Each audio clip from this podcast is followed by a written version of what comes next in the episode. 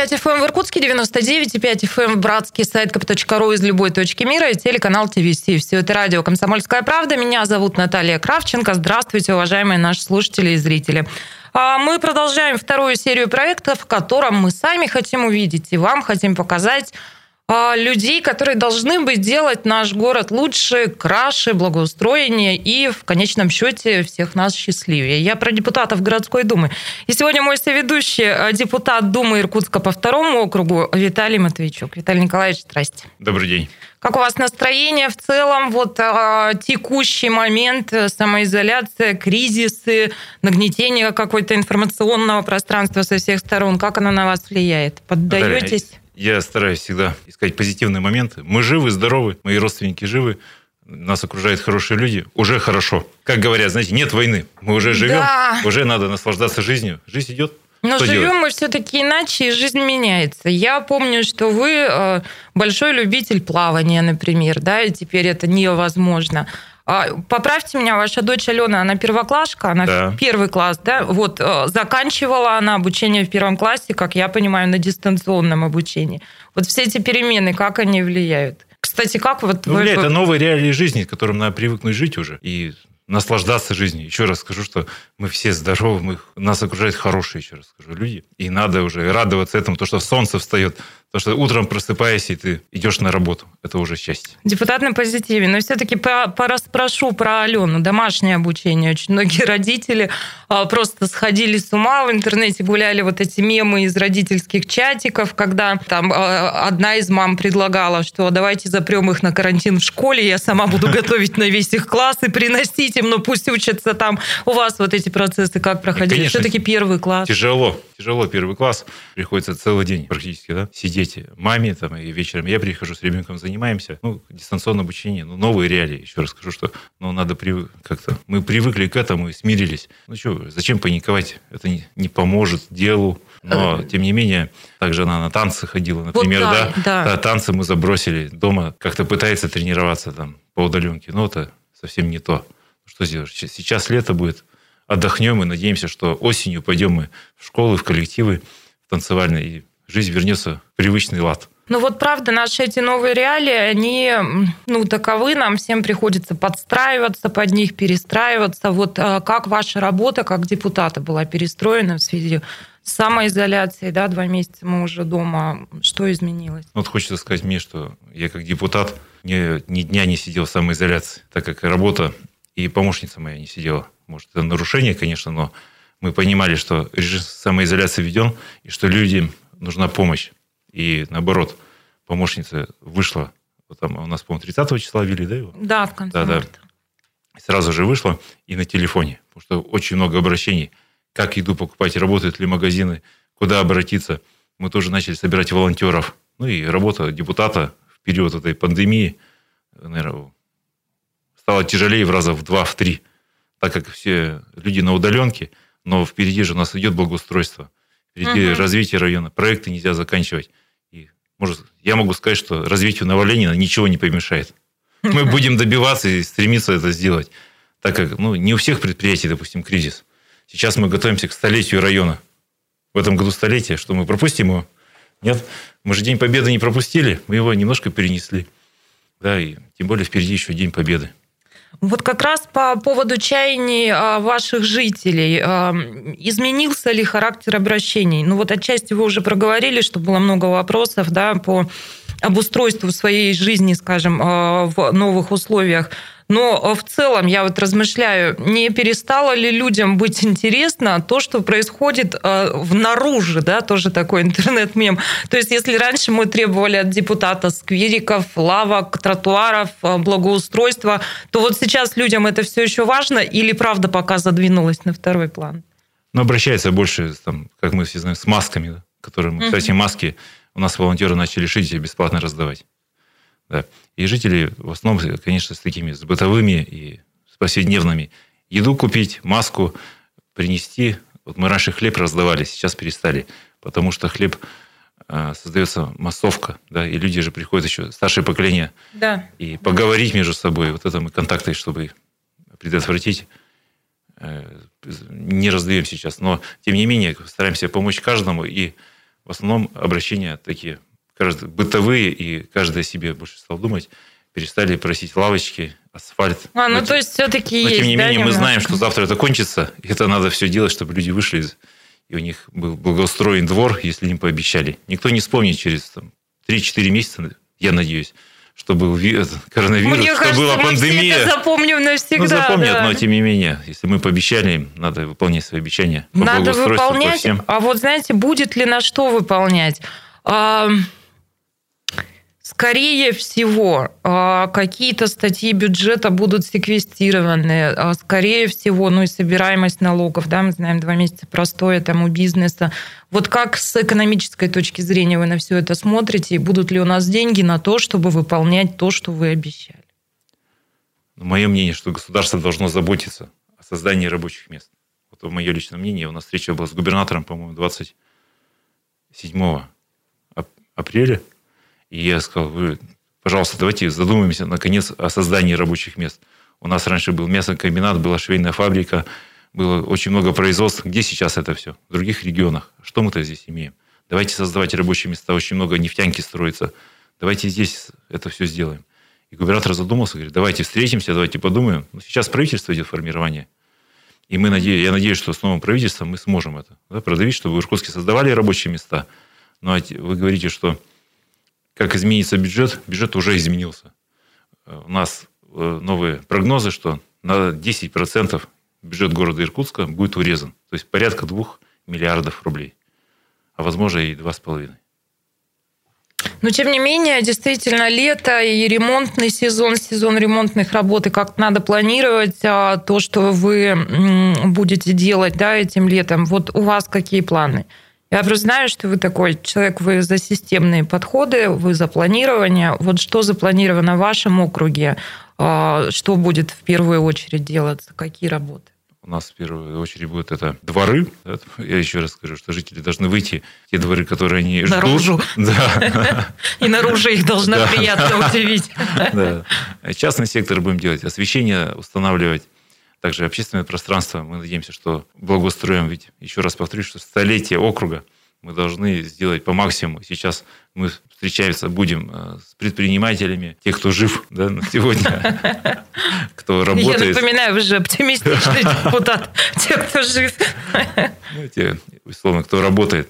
И будем просить хотя бы э, от мала до великого, что посадите дерево около себя. Ну, если это Роза Люксембург, почему бы около там, кафе или магазина не посадить дерево, или два, или пять, ну, в зависимости от возможности поставить лавочку, обустроить какой-то парковочный карман, кто побогаче компании, ну, например, фар- фармасинтез, тоже обратимся к ним, чтобы они сделали, возможно, какое-то общественное пространство, обустроили, либо помогли. Вот у нас есть хороший проект. Вчера, кстати, мы встречались тоже э, на территории церкви.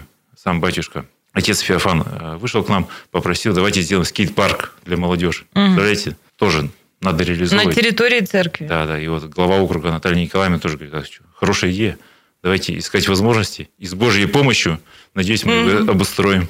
А сейчас мы еще подробнее тоже поговорим про какие-то нюансы, но вот то, о чем у вас очень всегда болела голова, и вы считали, что это один, однако, из первостепенных вопросов, которые требуют решения, я про транспорт. И вы всегда говорили о том, что да, эту задачу надо решать, ну вот как математическую задачу, да, попробовал вот такое решение, ответ может быть неверный, значит, ищи другое решение. Вот что сейчас? Сейчас в планах то же самое решение дальше этих всех проблем. Мост, да, вот, мост надо строить. Вот Ангарский мост, я уже на всех площадках всем говорю, что пора в Иркутске строить новый Ангарский мост. Давайте уже как-то переходите от слов к делу. Дальше троллейбус на Ленина нужен. Вот э, сейчас закладываем деньги на проектирование. Но с этим сек- секвестированием бюджета, возможно, отложим на следующий год. С троллейбусом, ладно, и в прошлый раз я удивилась, но понимаю, что плю- плюс-минус э, задача решаемая. Но вот вы сейчас говорите как такой, «А, ну, фантазер, простите мне это слово, да, вы говорите, мост надо строить. Окей, мы знаем, сколько вообще времени на это уходит, да, и вот на решение там таких а, задач, да, вы говорите, надо создавать производство. Да, все надо, но попахивает популизмом, потому что мне кажется, что вот это Unreal, да, это не- Смотрите, я когда предлагаю, я всегда предлагаю решение. Ну, мост строить, да? Есть федеральная программа «Мосты и туннели». Почему Иркутск не участвует? Скажите, почему? Потому что нет проекта и нет mm-hmm. согласования. Давайте ну, потратим 100 миллионов на проект, зато с федерации получим 20 миллиардов. Возможно? Ну, возможно же это. Просто надо заняться этим сейчас. И вот а почему не заняться? Федеральная программа. Вот как раз будем заниматься вот этим. Есть федеральная программа, надо в ней участвовать. Э, эти э, рабочие места. Почему не создать? Вот конкретный вопрос, я губернатору говорю. Ага. Освоение Кавыкинского месторождения. Сейчас будет, да? Там рабочих мест порядка ну, 10 тысяч будет. И все вахтовики из других регионов. Слушайте, Почему нашу молодежь сейчас не выучить туда? Почему? Виталий Николаевич, я думаю, что вы так же, как и я, последние лет 20 слышите про Кавык туда, но тоже вот, когда это во временном горизонте все может Нет, уже, уже дороги делают, уже. А, ну... Нет, то есть там вот буквально год-два, и газ пойдет. И... А, ну и наша программа пойдет далее. После небольшой паузы сейчас мы прервемся, а далее продолжим мой соведущий, депутат Думы Иркутска по округу номер два Виталий Матвейчук.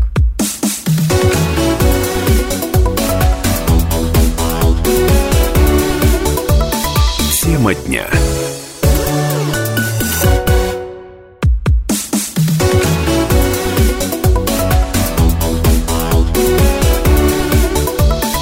Тема дня. «Комсомольская правда». Меня зовут Наталья Кравченко. Мой соведущий сегодня депутат Думы Иркутска по округу номер два а Виталий Матвейчук. Виталий Николаевич, еще раз здравствуйте. Здравствуйте. Я тут вас обвинила в том, что вы ну, фантазируете очень много. А тут вот сижу и думаю, что, может быть, оно и неплохо, потому что когда есть какие-то большие прожекты, большие цели и идеи, то, наверное, и ну, как-то ты начинаешь вырабатывать а, там путь к этой большой цели, да. А, возвращаемся сейчас в ваш округ или про мэрство тут с вами поговорить. Ну, давайте про мэрство, про большие цели. А вы участвовали вы были кандидатом в мэры города Иркутска, и вы вообще первый человек, кто заявил о том, что намерен. А как ваши коллеги в Думе на это отреагировали? По-разному реагировали, честно сказать. Но, конечно, ну, я думаю, что все с радостью то, что есть альтернатива, и то, что человек сам собрался да, и идет на выборы. Это большое дело, когда идет конкурентная борьба. И заметьте, я первый выдвинулся. Да, да. И везде мы это осветили, что идут выборы, что начало скоро будет регистрация кандидатов, и мы видим, что в итоге 29 кандидатов заявилось. Если бы я, я считаю, что я не заявился, тогда бы, ну, возможно, это так в тихую прошло. Пандемия, все-таки коронавирус, доллар тут возрос. Было и шумочек был да, незаметно. Считаете, и, что вы... Конечно, это демократия же, когда всем объявляют, что ребята, выборы, каждый может поучаствовать, переходите, не надо никаких особых конкурсов больших проходить, документы об образовании, все, конкурсная комиссия, Дума, приходите. Ну, вы, рады. правда, достаточно демократично ведете себя и вообще не из прессы. И вот я здесь хотела бы вам сказать спасибо, потому что мы, по-моему, дважды из программы «Картина недели» просто вдруг о вас заходила речь, и мы вас набирали, и вы выходили в эфир, да, то есть не было такого, что а, там а, пришлите мне заранее вопросы или что-то вот такое. Поэтому за это спасибо. Но вот тогда как раз по, по телефону вы нам говорили, когда я вам говорила, что, слушайте, подождите, ну это прикол такой, вот зачем вам это надо? И вы говорите, почему нет, надо брать и пробовать, надо брать и пробовать. То же самое вы говорили про, а, собственно, а, а, свой приход в Думу Иркутска, да, когда выдвигались в кандидаты в депутаты, вы говорили, почему нет, не бывает ничего нереального, надо брать и пробовать. Вот вы сходили в мэры теперь, да, вот это хождение в мэры, что оно вам дало? Я не знаю, вот. это не разочаровало вас в убеждении вашем же, что надо брать, надо пробовать? Какие эмоции оставила вся эта история? Я всегда при встрече с молодежью говорю, чего вы боитесь? Нет ничего нереального. Чем мы отличаемся от всех других? Ну, чем мы отличаемся там, от министров, от премьер-министров, от замэров и замгубернаторов, и от губернаторов этих ничем. У нас также, мы такие же люди, у каждого есть возможность двигаться. И тем самым я показал на своей опыте, что есть шанс у каждого избраться. И тем не менее, очень много встреч провел. Хоть и выбирала Дума, uh-huh. я встречался с людьми. То есть мы эти все проблемы, видение решения проблем собирал. Очень много встречался с элитой города Иркутска, с предпринимателями, просил, если там неизвестно же было, как выборы будут, отменят их или не отменят в связи с пандемией, перенесут перенесут на осень или, может быть, вернут прямые выборы. То есть мы-то за это еще вот такая была небольшая загадка еще для всех. Возможно, их отменили бы и перенесли на осень, и были прямые, как мы это отстаивали. Бедный мой любимый город. А. Да. И то дало очень много путей решения там, проблем. Люди видят прям и готовы участвовать в городской жизни, но их как-то власть всегда отодвигает, типа, ну вы слишком активны, давайте у нас свое видение, и вы не нужны. Вот я тут как раз изменил свое мировоззрение, в принципе, на жизнь, на город, на глобальными проектами заниматься и развивать. Вот как раз я говорю, что рабочие места, вот если завтра губернатор скажет всем компаниям, которые работают в Иркутской области, которые строят нефтепроводы, газопроводы, которых там неимоверное количество, когда летишь на самолете, видите, да, там факелы горят везде, uh-huh. лес вырублен, месторождение. Если он им скажет, что покупаем в Иркутске продукцию, которую ну, продукты питания и изделия для строительства. У нас в Иркутске завтра появится, наверное, там, тысяча новых предприятий, я вам гарантирую. И местные мелкие предприниматели, они тоже начнут развиваться, набирать людей, учить детей, студентов. Это просто слово губернатора. Нужно. Покупаем в Иркутской области. Так сделали в ОНД. Невозможно в ОНД сейчас зайти. Вот я как директор завода металлоконструкций, мы в ОНД пытаемся поставлять, что там говорят. Знаете, у нас указ нашего главы региона, что покупаем все в ОНД и поддерживаем местного производителя. Ну, там же смогли сделать. Давайте здесь сделаем. И вот такие вот немножко другие взгляды, что почему так э, плохо живем, да, с одной стороны, в Иркутске э, где-то преступность есть, да, там наркомания, алкоголизм, культуру. Но культуру уже никто не развивает уже лет 20. Вот это развитие культуры, и я понял, что в этом один из ключей разгадки, почему дети и взрослые уезжают с Иркутска. Сейчас смотрите, вы мне э, начинаете пересказывать свою программу, да, с которой вы выходили вот к Думе и презентовали вот то, Не, как вы, вы видите. Как вы поняли, я вам объясняю. Да-да-да, пути развития Иркутска. Но ваша программа, она заканчивалась вот такими строчками. Развитие Иркутска возможно только при тесном взаимодействии мэра города Иркутска с губернатором Иркутской области и депутатами всех уровней власти. С этим сложно поспорить, но я думаю, вы согласитесь с тем, что с этим у нас как раз а, в благословенном моем регионе и городе всегда были проблемы. У нас, правда, всегда какие-то противоречия, противостояния, и всякий раз, когда приходит новый человек, а, появляется надежда на то, что теперь все будет иначе. Все смогут договориться, а, работать совместно, да, на благо жителей Иркутской области. И вот у нас новый градоначальник а, Руслан Болотов, который, насколько я понимаю, пытается на данный момент какой-то вот диалог, во всяком случае, с депутатами Думы выстраивать. И а, ваш коллега Андрей Лобыгин на предыдущем интервью, он мне сказал, что а, Болотов всем депутатам предложил сформулировать, что ли, топ-5 приоритетов в каждом округе, и для того, чтобы как-то вот последовательно можно было это все встроить и над этим работать.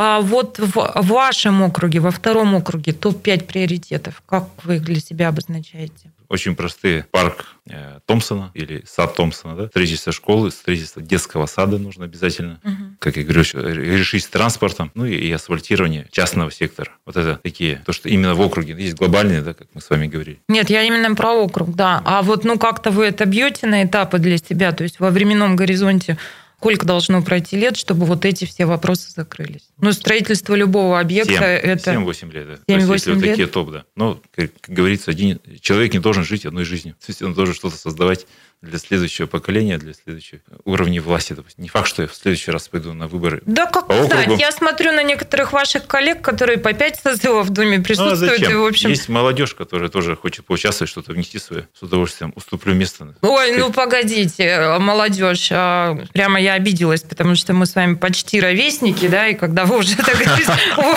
Молодежь политическая, имею в виду. Но опять же, для депутатов все-таки важен опыт в том числе. Мы говорили с вами о том, что требуется время для того, чтобы постичь алгоритмы работы, да, все э, механизмы, как решать те или иные вопросы. Вы работаете второй созыв в Доме.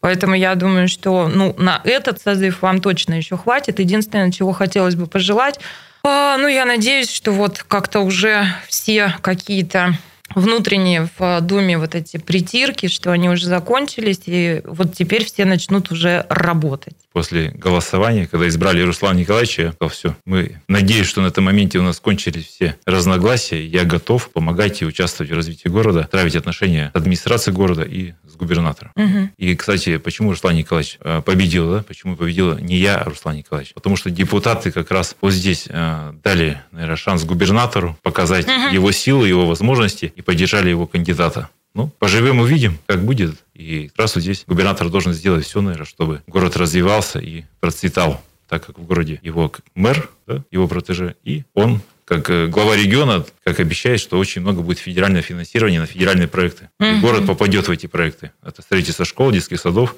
Сейчас мост нужно строить, озеленение. Многие смеялись, когда вы заговорили про строительство нового моста, скептически похихикивали. Что бы вы этим людям ответили? Давайте, я в их числе, Я бы сказал, давайте меня. строить. Давайте, хватит хихикать, помогайте. Ну а что, ну а что сидеть-то? Помогайте. Ну а что, вам нравится на Маяковского стоять? Вы там, вы, наверное, оттуда не ездите просто, да? Я ездила очень много лет, да. Или в пробках в городе нравится стоять. Давайте все будем молчать и скажем, нам ничего не нужно. Как вам кажется, вот совсем немного времени у нас остается, а, какими мы выйдем из всей этой истории с пандемией, с кризисом, который, как ну, некоторые говорят, еще и не начинался, и мы а, только вот входим в него. Чему вся эта история должна бы, по-вашему, нас научить? Как она должна нас изменить? Считаю, что должна научить нам, нас копить деньги, а не жить одним днем, что у каждого человека должно быть. Должен быть запас на полгода финансовых средств, как минимум, да? Как-то надо откладывать, как-то стремиться к этому все равно, чтобы была независимость, потому что такие кризисы могут быть случиться и завтра, и послезавтра. А государство должно научить, что нам нужно иметь свое производство, а не вести те же маски, халаты, шприцы, перчатки из-за границы, из Китая, из всех. И регионы должны быть, наверное, самодостаточные, иметь свои производственные участки, и люди не должны быть там жить на одном хлебе и воде, что завтра кризис, а у них нечего есть и нет накоплений. Я думаю, государство должно задуматься, что не хватает врачей, не хватает кадров, не хватает производства. А, кризис, есть такая точка зрения, что кризис часто это время возможностей. Вы разделяете эту точку зрения? Безусловно. Для многих это найти новую Поиск новых поиск новой профессии, поиск новых сфер бизнеса, там, выйти в интернет, выучиться чему-то новому. Конечно. У нас ведь полно возможностей. Обувь не производится, можно начать шить обувь многим предпринимателям. Или Ловите на- бизнес-идею, друзья. Ну, что угодно. Обувь, одежду, стулья, все же импортное. Давайте все здесь производить. И пока закрыты, закрыты границы. Патриотично настроенный депутат Думы Иркутска по второму округу Виталий Матвейчук. А, Виталий Николаевич, я вас благодарю. Спасибо. Благодарю вас. Успехов.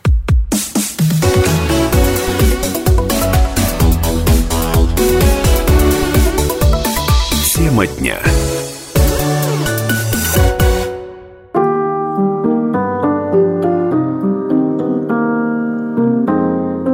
Уголок профессора истории на радио «Комсомольская правда».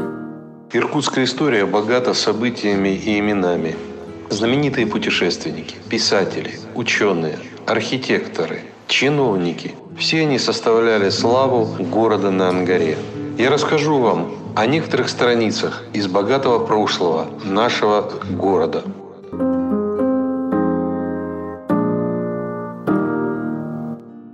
Спасская церковь и Богоявленский собор – какой памятник в нашем городе имеет самый почтенный возраст? Из деревянных строений до недавнего времени значился горбатый дом, поставленный в конце XVIII века. Он был в два этажа жилья с четырехскатной крышей прирубом. Среди каменных сооружений до нашего времени сохранилась Спасская церковь и Богоявленский собор, построенный в первой четверти XVIII века. Стоят они в исторической зоне Иркутска, в том самом месте, где был когда-то Иркутский острог. Спасская церковь строилась необычно. Дело в том, что в Остроге была уже церковь деревянная. Новую решили ставить на ее месте. Старую же можно было снести, только воздвигнув новую. Такой обычай. Наконец решили каменную церковь строить в крепости. В одном городе, на самом берегу реки Ангары, малый четырехугольный рубленый город с тремя глухими башнями на трех углах, да с двумя проезжими башнями, да в городовой стене, на супротив оной от реки Ангары, соборная церковь каменная во имя Спаса. Спасская церковь была заложена в 1706 году. На строительстве ее трудилось около 200 человек. Работы шли 4 года.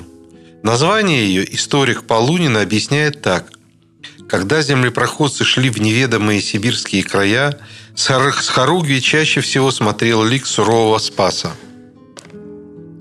Казалось, он вдохновлял и окрылял, вселял надежду, и ему после успешных походов и начинаний возносили благодарные слова, в его честь ставили часовни и храмы.